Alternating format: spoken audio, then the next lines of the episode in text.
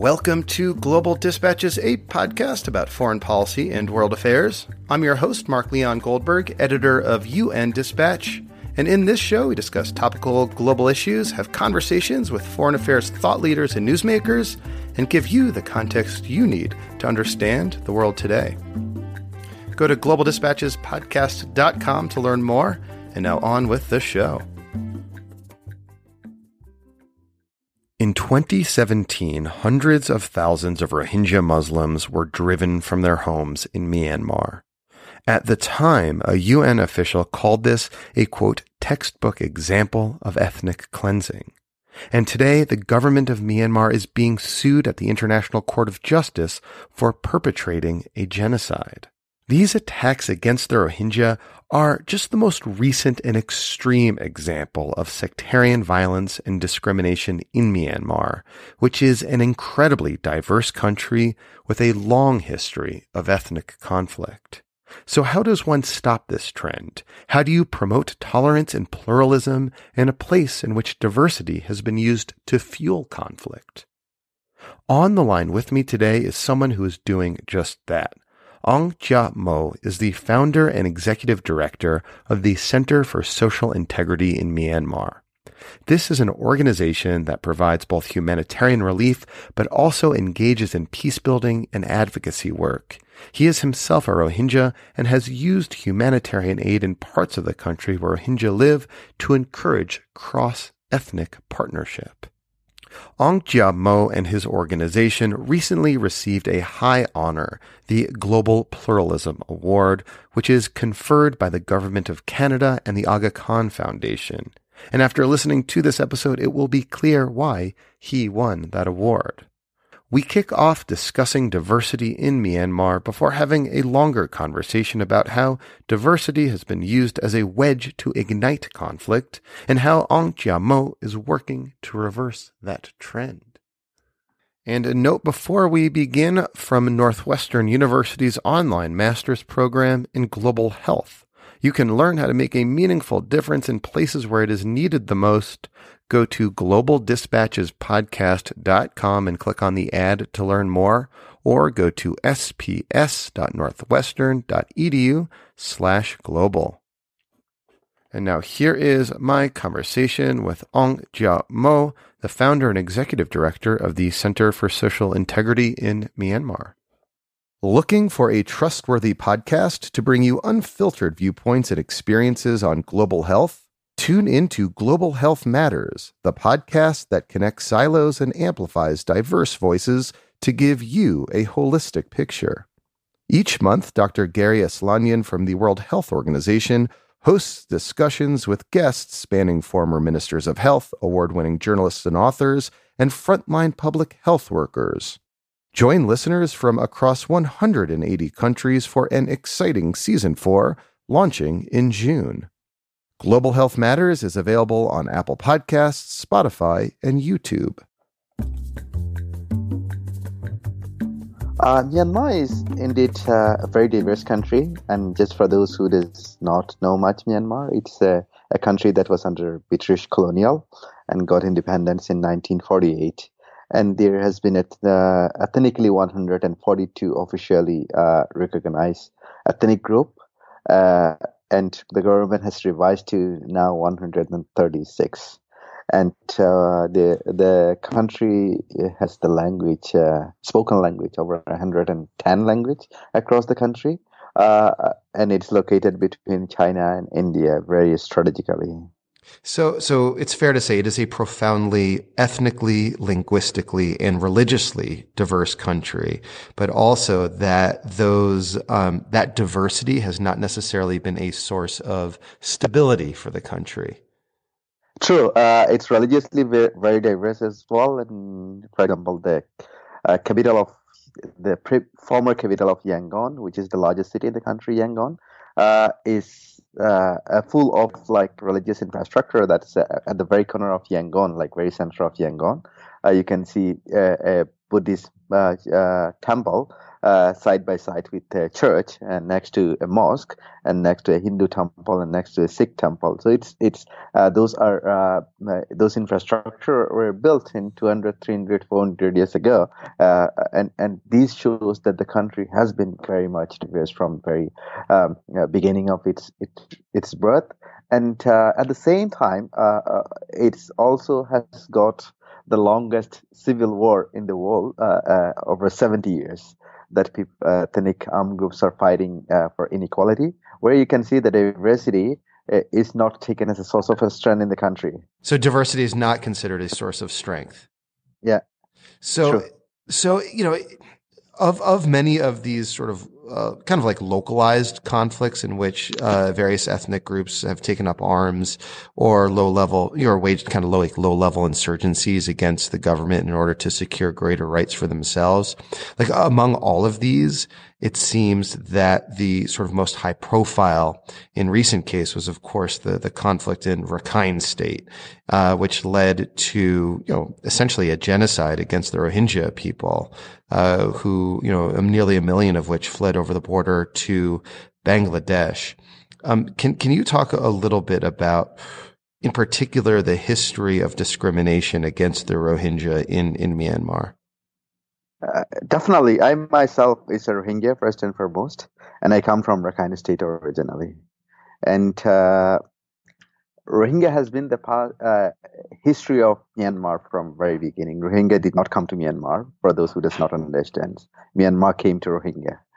So Rohingya uh, in, in the uh, onward from 1962 uh, has been systematically targeted with the discriminations institutionally, individually, and community-wise uh, at the various layers. And uh, there was, uh, just to give you a bit of history um, on the Exodus, uh, in 1978, there was a clearance operations conducted by Myanmar military, which led almost um, 135,000 people approximately to 50, 150,000 people uh, flee uh, to Bangladesh in 1978 and repatriated back in, in, in 1979 uh, 80% of them were repatriated back with the with the with the uh, tri-parties involvement, such as UNHCR and, and, and others. In 1992, again, same exodus took place. Approximately 250 to uh, 40,000, uh, 40 to 50,000 people uh, ran away for uh, to escape from the prosecutions and, and, and discriminations and, and things like that. And again, 80 to 80 percent of the people were repatriated back in 2000 in, in 1994 or 1995 throughout uh, to 2005. And again, uh, the the level of the discriminations day has been increasing since then, and and and, and there has been a major uh, uh major conflict that generated by the uh, by the different politically motivating factors in the country in 2012, which led to 100 40,000 people became homeless and internally displaced, and up to now in, in, in concentration camp in tra- central Rakhine state. Followed by that, in 2016 uh, uh, 17, there is a small armed group called ARSA who uh, went against uh, the, the, the Burmese government and, and, and attacked the police uh, uh, post approximately 30 police posts uh, to fight for inequality and things like that, the justification that they claim, which led to 700 to 1,000 to a million people flee to Bangladesh, uh, and many died on the on the way, and 300 plus villages were burned down to ash, and many were killed, and many arrested, many got raped, and this uh, UN uh, and other international uh, recognized organization has got like quite significant evidence uh, you can uh, from uh, crimes against humanity to up to genocide. So it's the current situations now. It's the very same situations inside Rakhine State where approximately uh, 500 people are still remaining at the risk of genocides and and and uh, and and and almost a million people in in in in, in Bangladesh in a very congested situations. Well, can I ask, like, how have you personally uh, experienced the discrimination against Rohingya people? Well, uh, I was not able to, to, to go to pursue my higher education as a result of my religious identity, and and and uh, despite my great grandparents, grandparents, and my parents are citizens of the country and have uh, have valid citizenship card and have served in the government at the various layer of the government and contributed these nations. At my age, I was not able to move from one place to another uh, due to the movement restrictions. I did not have the freedom of religious uh, uh, to pray, to exercise my religions, and and and, and I did not have uh, proper access to medical health care until I was uh, 22 uh, when I moved to managed to move to Yangon and and and and, and, and uh, get little bit of uh, uh, like rights that I'm supposed to be getting. So it, it's really like very personal to me that the, the the experience that I I, I, I, I went through, and uh, my immediate family members are still in the same situations as well. And and it's you believe it's just rooted in prejudice and discrimination. It is, uh, yeah, it is rooted in the phobia discriminated, and just because that we the way that we pray in in a different way, and the the way that will look like a bit different from physically from the from the rest of the Myanmar. And there are very other small ethnic group who speak the same language and who who who, who believe in Buddhism, and they have all the rights and and, and, and in the same regions, and they, they are indigenous people treated as, and where we used to be indigenous people, and we were removed from the indigenous people uh, list, and we our citizenship has been taken back uh, uh, in in 1982 uh, to 1990. All the citizenship that has been granted has been taken back by the government. So, so we're we're speaking because I am just very interested in learning in general how one attempts to produce social cohesion and pluralism in a country that has such history of ethnic strife and ethnic conflict, uh, and a very recent history of, of genocide. Um, can you talk about how you founded the Center for Social Integrity and how you your organization works to reduce discrimination and, and promote pluralism? Uh, sure. Uh, in this, the experience that I had and and, and uh, my immediate family member has been going through, it's it's uh, motivate me and and it's the meaning why I started the center. And uh, I went through so much in my life.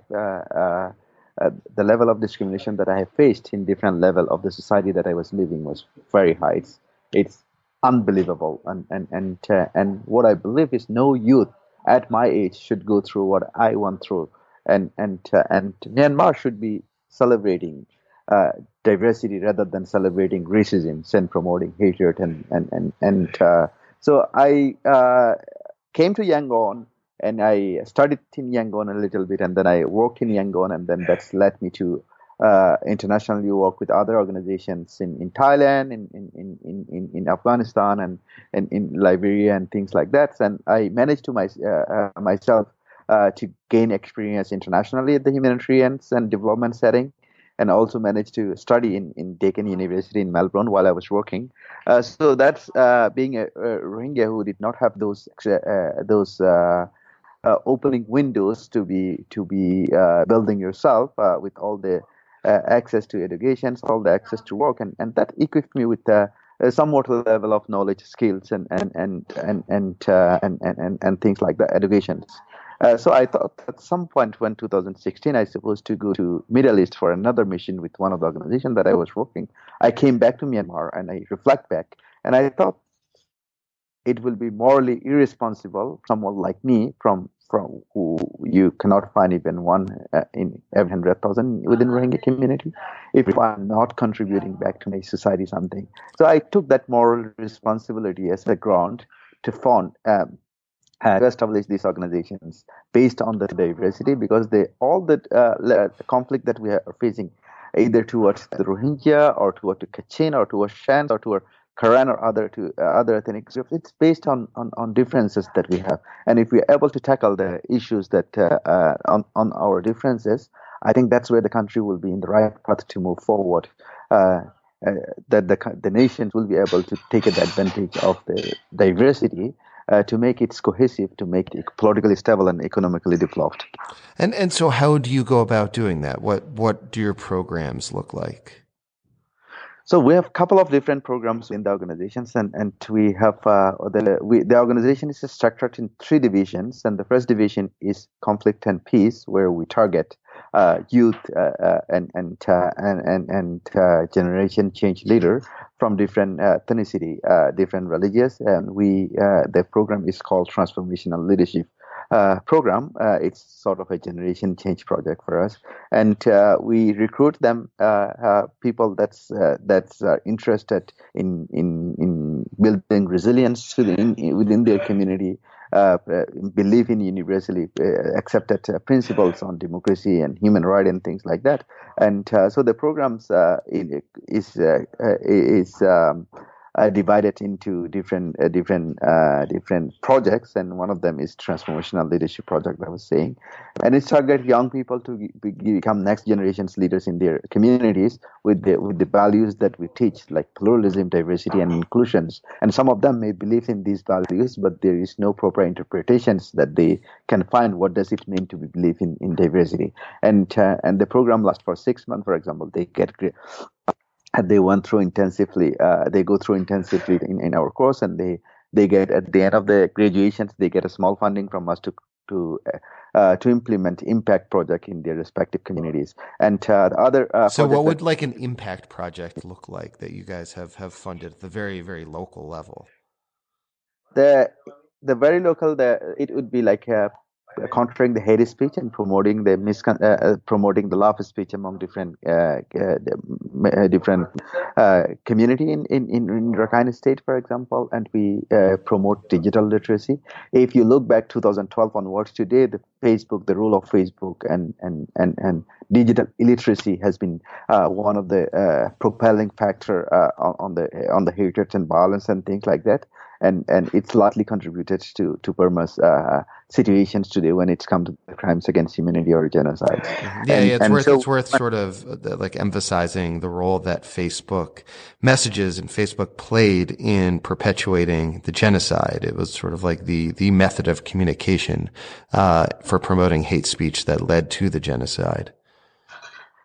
Yeah, that's true. That Facebook has played, no doubt, that in a very significant role in in in in, in promoting those things. Uh, that allowing people to promote hatred and and allowing disinformation to be spreaded, and and and allowing fake news to be spreaded on the its platform. And that was the uh, one of the like major backbone of the of the of the uh, information disseminations to on, on, on, the community. So our yeah, uh, graduates alumni they get a small fund to do the small scale med, uh, media literacy and digital literacy project in the community, where community would be able to have. Um, identify what does it mean to have a fake news and how to how to how to uh, how to counter it at the same time how to promote love speech uh, uh, how to promote uh, uh, concept that uh, breach the communities on, on, the on the social media, and uh, so those are the projects that we uh, we uh, we have, and also we do have the project on meaningful participations of uh, girls and women in decision taking process, like for example connecting women peace and security, and to develop the participation of, of, the women at the very grassroots level is very limited. So our our alumni came up with the concept of promoting meaningful participations of the young uh, girls and adolescent girls in, in decision taking process through literacy. So these are the projects that we fund our uh, uh,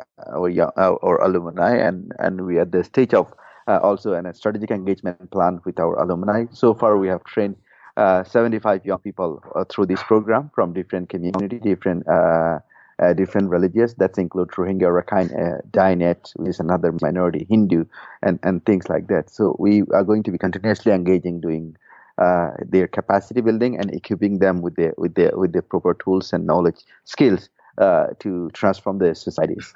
So, I mean, it sounds like kind of get to, to get to my initial initial question that kind of I think is is driving this conversation is you know how in such a you know, profoundly diverse country in which that diversity has uh, been a source of conflict. How, how, do you inject ideals of, of pluralism? And it sounds like you do so, you know, individual by individual at the very local level.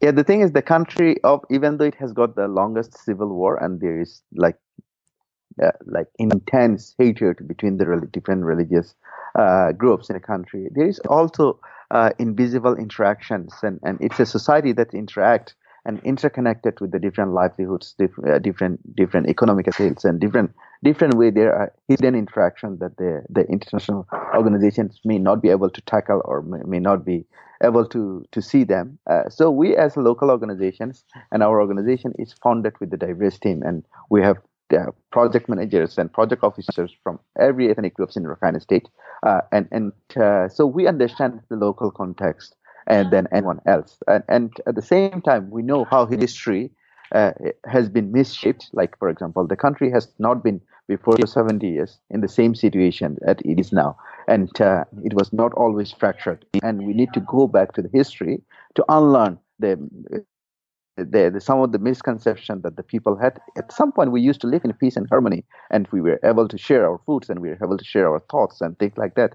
So, and the, at the same time, the globe is becoming a village. It cannot be anymore one community living by itself alone, disconnected to the world. It's not the world anymore like that. So, especially targeting the young people who has access to the larger informations and uh, enabling them to stand on hope, and and the only hope can enable you to reach uh, to the next level of your life is the way that we are working, and it's extremely challenging, incredibly uh, uh risky what we are doing, but we are so far so good. So I have to imagine, um, based on, on what you just said, that there are examples in Myanmar, perhaps even in, in Rakhine state, of communities or villages that were somehow able to, you know, avoid um, ethnic clashes and ethnic divisions, and were somehow able to enforce a, a sense of, of pluralistic identity. Is is that true? I mean, are there sort of islands of, of resilience that you've that you've seen over the course of your work? Yeah, uh, truly. And uh, another uh, another uh, uh, divisions within the organization is the humanitarian and development work. That uh, onward from 2016, 17 August, for at least for two to three months, there were no actor on the ground. All the humanitarian organizations, including United Nations agencies, has been kicked out by the Myanmar government. From this was ground. during the genocide, yeah. Yeah, from uh, onward from 2017 August to 2017 November. So we were there with a small scale uh, uh, resources on the ground, and I, we were not initially designed to do the humanitarian work as an organization. We are an organization that founded on the value of pluralism, diversity, and inclusion. So I thought, seeing these things, my staff, we have, I had two staff there at that time on, on the ground that would be again like morally irresponsible if we're not doing anything. And so with that, we started a small scale humanitarian project distributing uh, uh, hygiene kits and food kits for the for the refugee uh, for for the people that are stuck in between the fighting of the of the of the armed opposition groups or or, or, or militias or or, or or the Myanmar army. And uh, we scaled very small scale uh, distributions. This worked very well, uh, where we we use local Buddhist supplier uh, to bring halfway goods through to the Muslim villages where Muslims are stuck.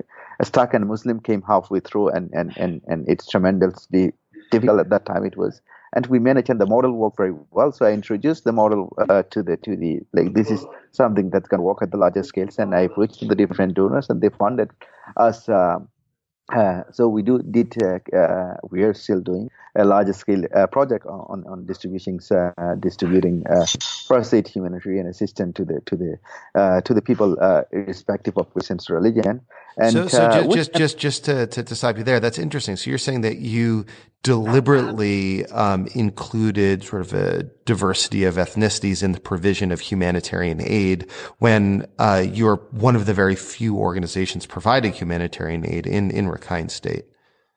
Well, uh, uh, it's true. As well as we are an organization that extremely uh, stand on the uh, on, on the values of uh, impartiality and and uh, and and and, and uh, neutrality and and and uh, accountability. And we when we do the work and we we do not discriminate based on religious and ethnicity, and that's something that we are trying to fight against. So uh, depending on the need, of course, we will serve whoever it is, regardless of their race, color, gender orientations, or or beliefs and or, or culture and things like that. Uh, but what what what is striking here is that uh, while uh, uh, introducing this model at the smaller scale from a larger scale, we got multiple challenge to shows, especially when it's come to the supply chain uh, to find the uh, appropriate goods because all the banks were closed there and and we cannot really purchase things on the ground. And but we managed through a different network that we had to to source at the capital level and to ensure the good goods are, are going. That's uh, like the way that we came to know is like you cannot go and talk about pluralistic society, the idea of uh, the concept of the pluralism or the diversity or inclusions in in a, in a, in a society where there's a society community itself individually are uh, uh, uh fighting against the survival in, in terms of its biological needs or physical needs and your uh, approach of the diversity or peaceful coexistence will not be appreciated. So what we did is we did not talk about diversity and things like that at that stage. What we did was we brought water we brought medicines and we brought food. We had med- mobile medical doctors going around and treating patients. And that enabled us uh, uh, like to learn the hidden ties between the different community we where uh, we came to know. There are a lot of untold stories during the crisis how these people help each other to uh, to to be protected uh, communicating uh, with the uh, with the information so okay today these are these things are happening in our village uh, in in Rakhine village and information session is going on to attack a Muslim village and Rakhine, some of the Rakhine who has the friend in the Muslim village where uh, they inform how they protected and, and, and, and guides to be escaping from. So uh, vice versa in the Muslim villages that we came to lo- learn that Muslim, how Muslim helped uh, during the, how civilian help like each other to be protected in this armed conflict. Uh, that enabled us to, to, to study, to conduct him uh, study uh, the invisible tie between the communities in Rakhine State, uh, in northern Rakhine State especially, especially targeting those communities where communities still manage to live in a mixed villages and mixed uh, village tracts. And uh, we, we did a, a, a, study and we released a, a report, which is a semi-public document and that enabled us to design a project called community-based reconciliations and dialogue targeting the communities that manage to live together and, and, empowering them to be to be coming to a dialogue circle and, and building resilience and prevent violence and, and, and, and things like that. So, uh, uh, mm-hmm. well, well, what did you learn about how it was that those communities, those diverse communities, were able to to make it through and, and live together? Well, uh, the, the, the, for example, the Hindu community, uh, they exclusively does the blacksmith and, and, and the hair cutting or hairdressing uh, uh business and they are very small minority. That's what their area of expertise, and they don't do anything else. And for example, their shops locate in Muslim villages because most 90 percent of their customers are Muslims. Those are in the Muslim market. If they are not able to open their shops, their uh, fire in the kitchen will not go go on, and they will not be able to cook things and, and things like that.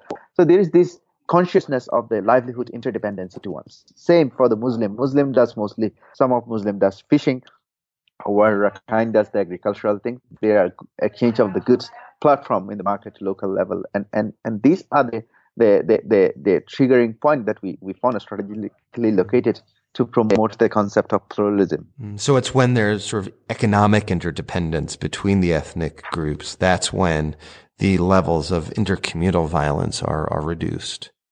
Uh, that's very true because it, it's uh, uh, as the nature of human being, we uh, we like win-win.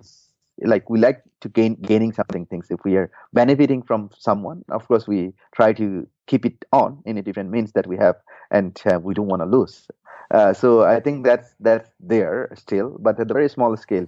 And all the propaganda and hatred that was going around, and and and it has been undermined by all this propaganda, misinformation, disinformation, and things like that. But what I hope from someone from the very community uh, there and who is working on these issues for the last three years, uh, I think there is a great hope that we can shape this, uh, we can enable the community to shape their future toward to betterness. So, so can I ask then, like, how do you know if you're being successful in promoting values of inclusion and pluralism? Like, how do you measure success, say at like the local level, but also like nationally at, at, at, the, at the national level? Like, how do you know um, if a country is becoming more plural? promoting pluralism is a process for me and it's not a there is no uh, quick fix solutions and it's a time consuming process and it's effort taking process. But you, what you can see is uh, impacts in, in the different level. At the very individual level you, you need to start from and our transformational leadership project where we target youth for example. Some of the youth were very radicalized when we tr- recruited them and uh, they they were full of hatred full of discrimination and there were a lot of misconceptions. And through the program, they they they they, they came to understand what does it mean to uh, to be a human. What is the identity means, and and and who gives you this identity? What does it mean to be a tolerant human being? What does it it it mean uh, to be living together? And and and so this concept.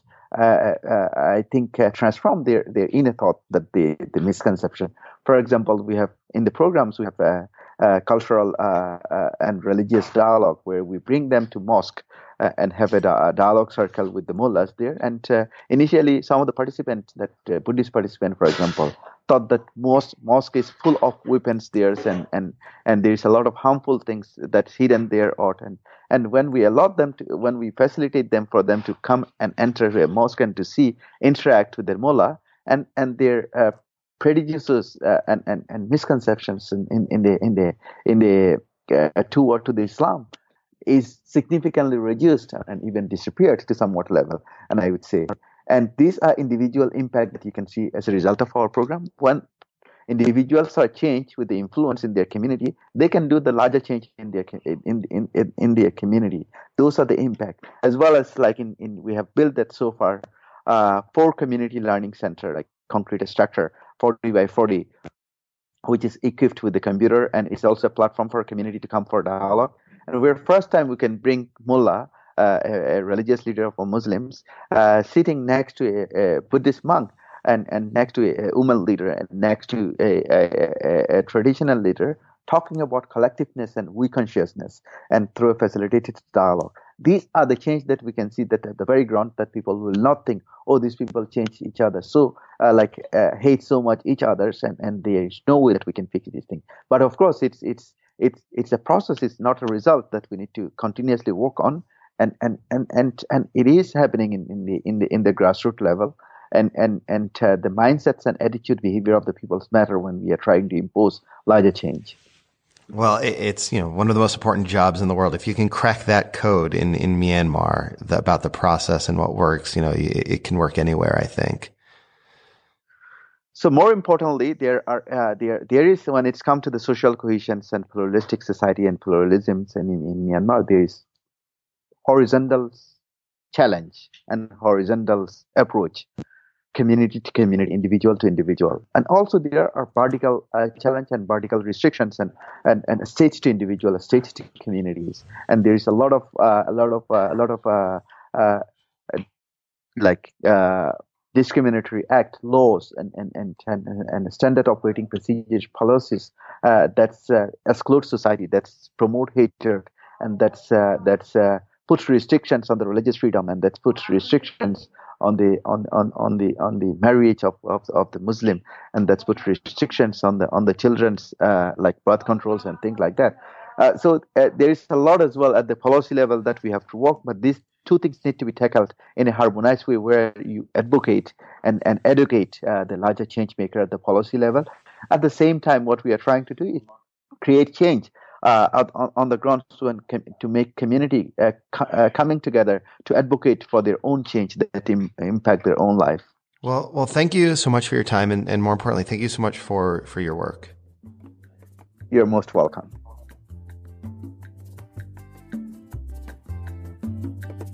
All right, thank you all for listening. Thank you to Aung Kyaw Moe and uh, if you're a regular listener to the podcast, please do send me an email. I love hearing from you. You can go to the contact form on globaldispatchespodcast.com and get in touch with me. I love love hearing from you. I always read and respond to any email that comes my way. Thank you in advance. All right, we'll see you next time. Thanks. Bye.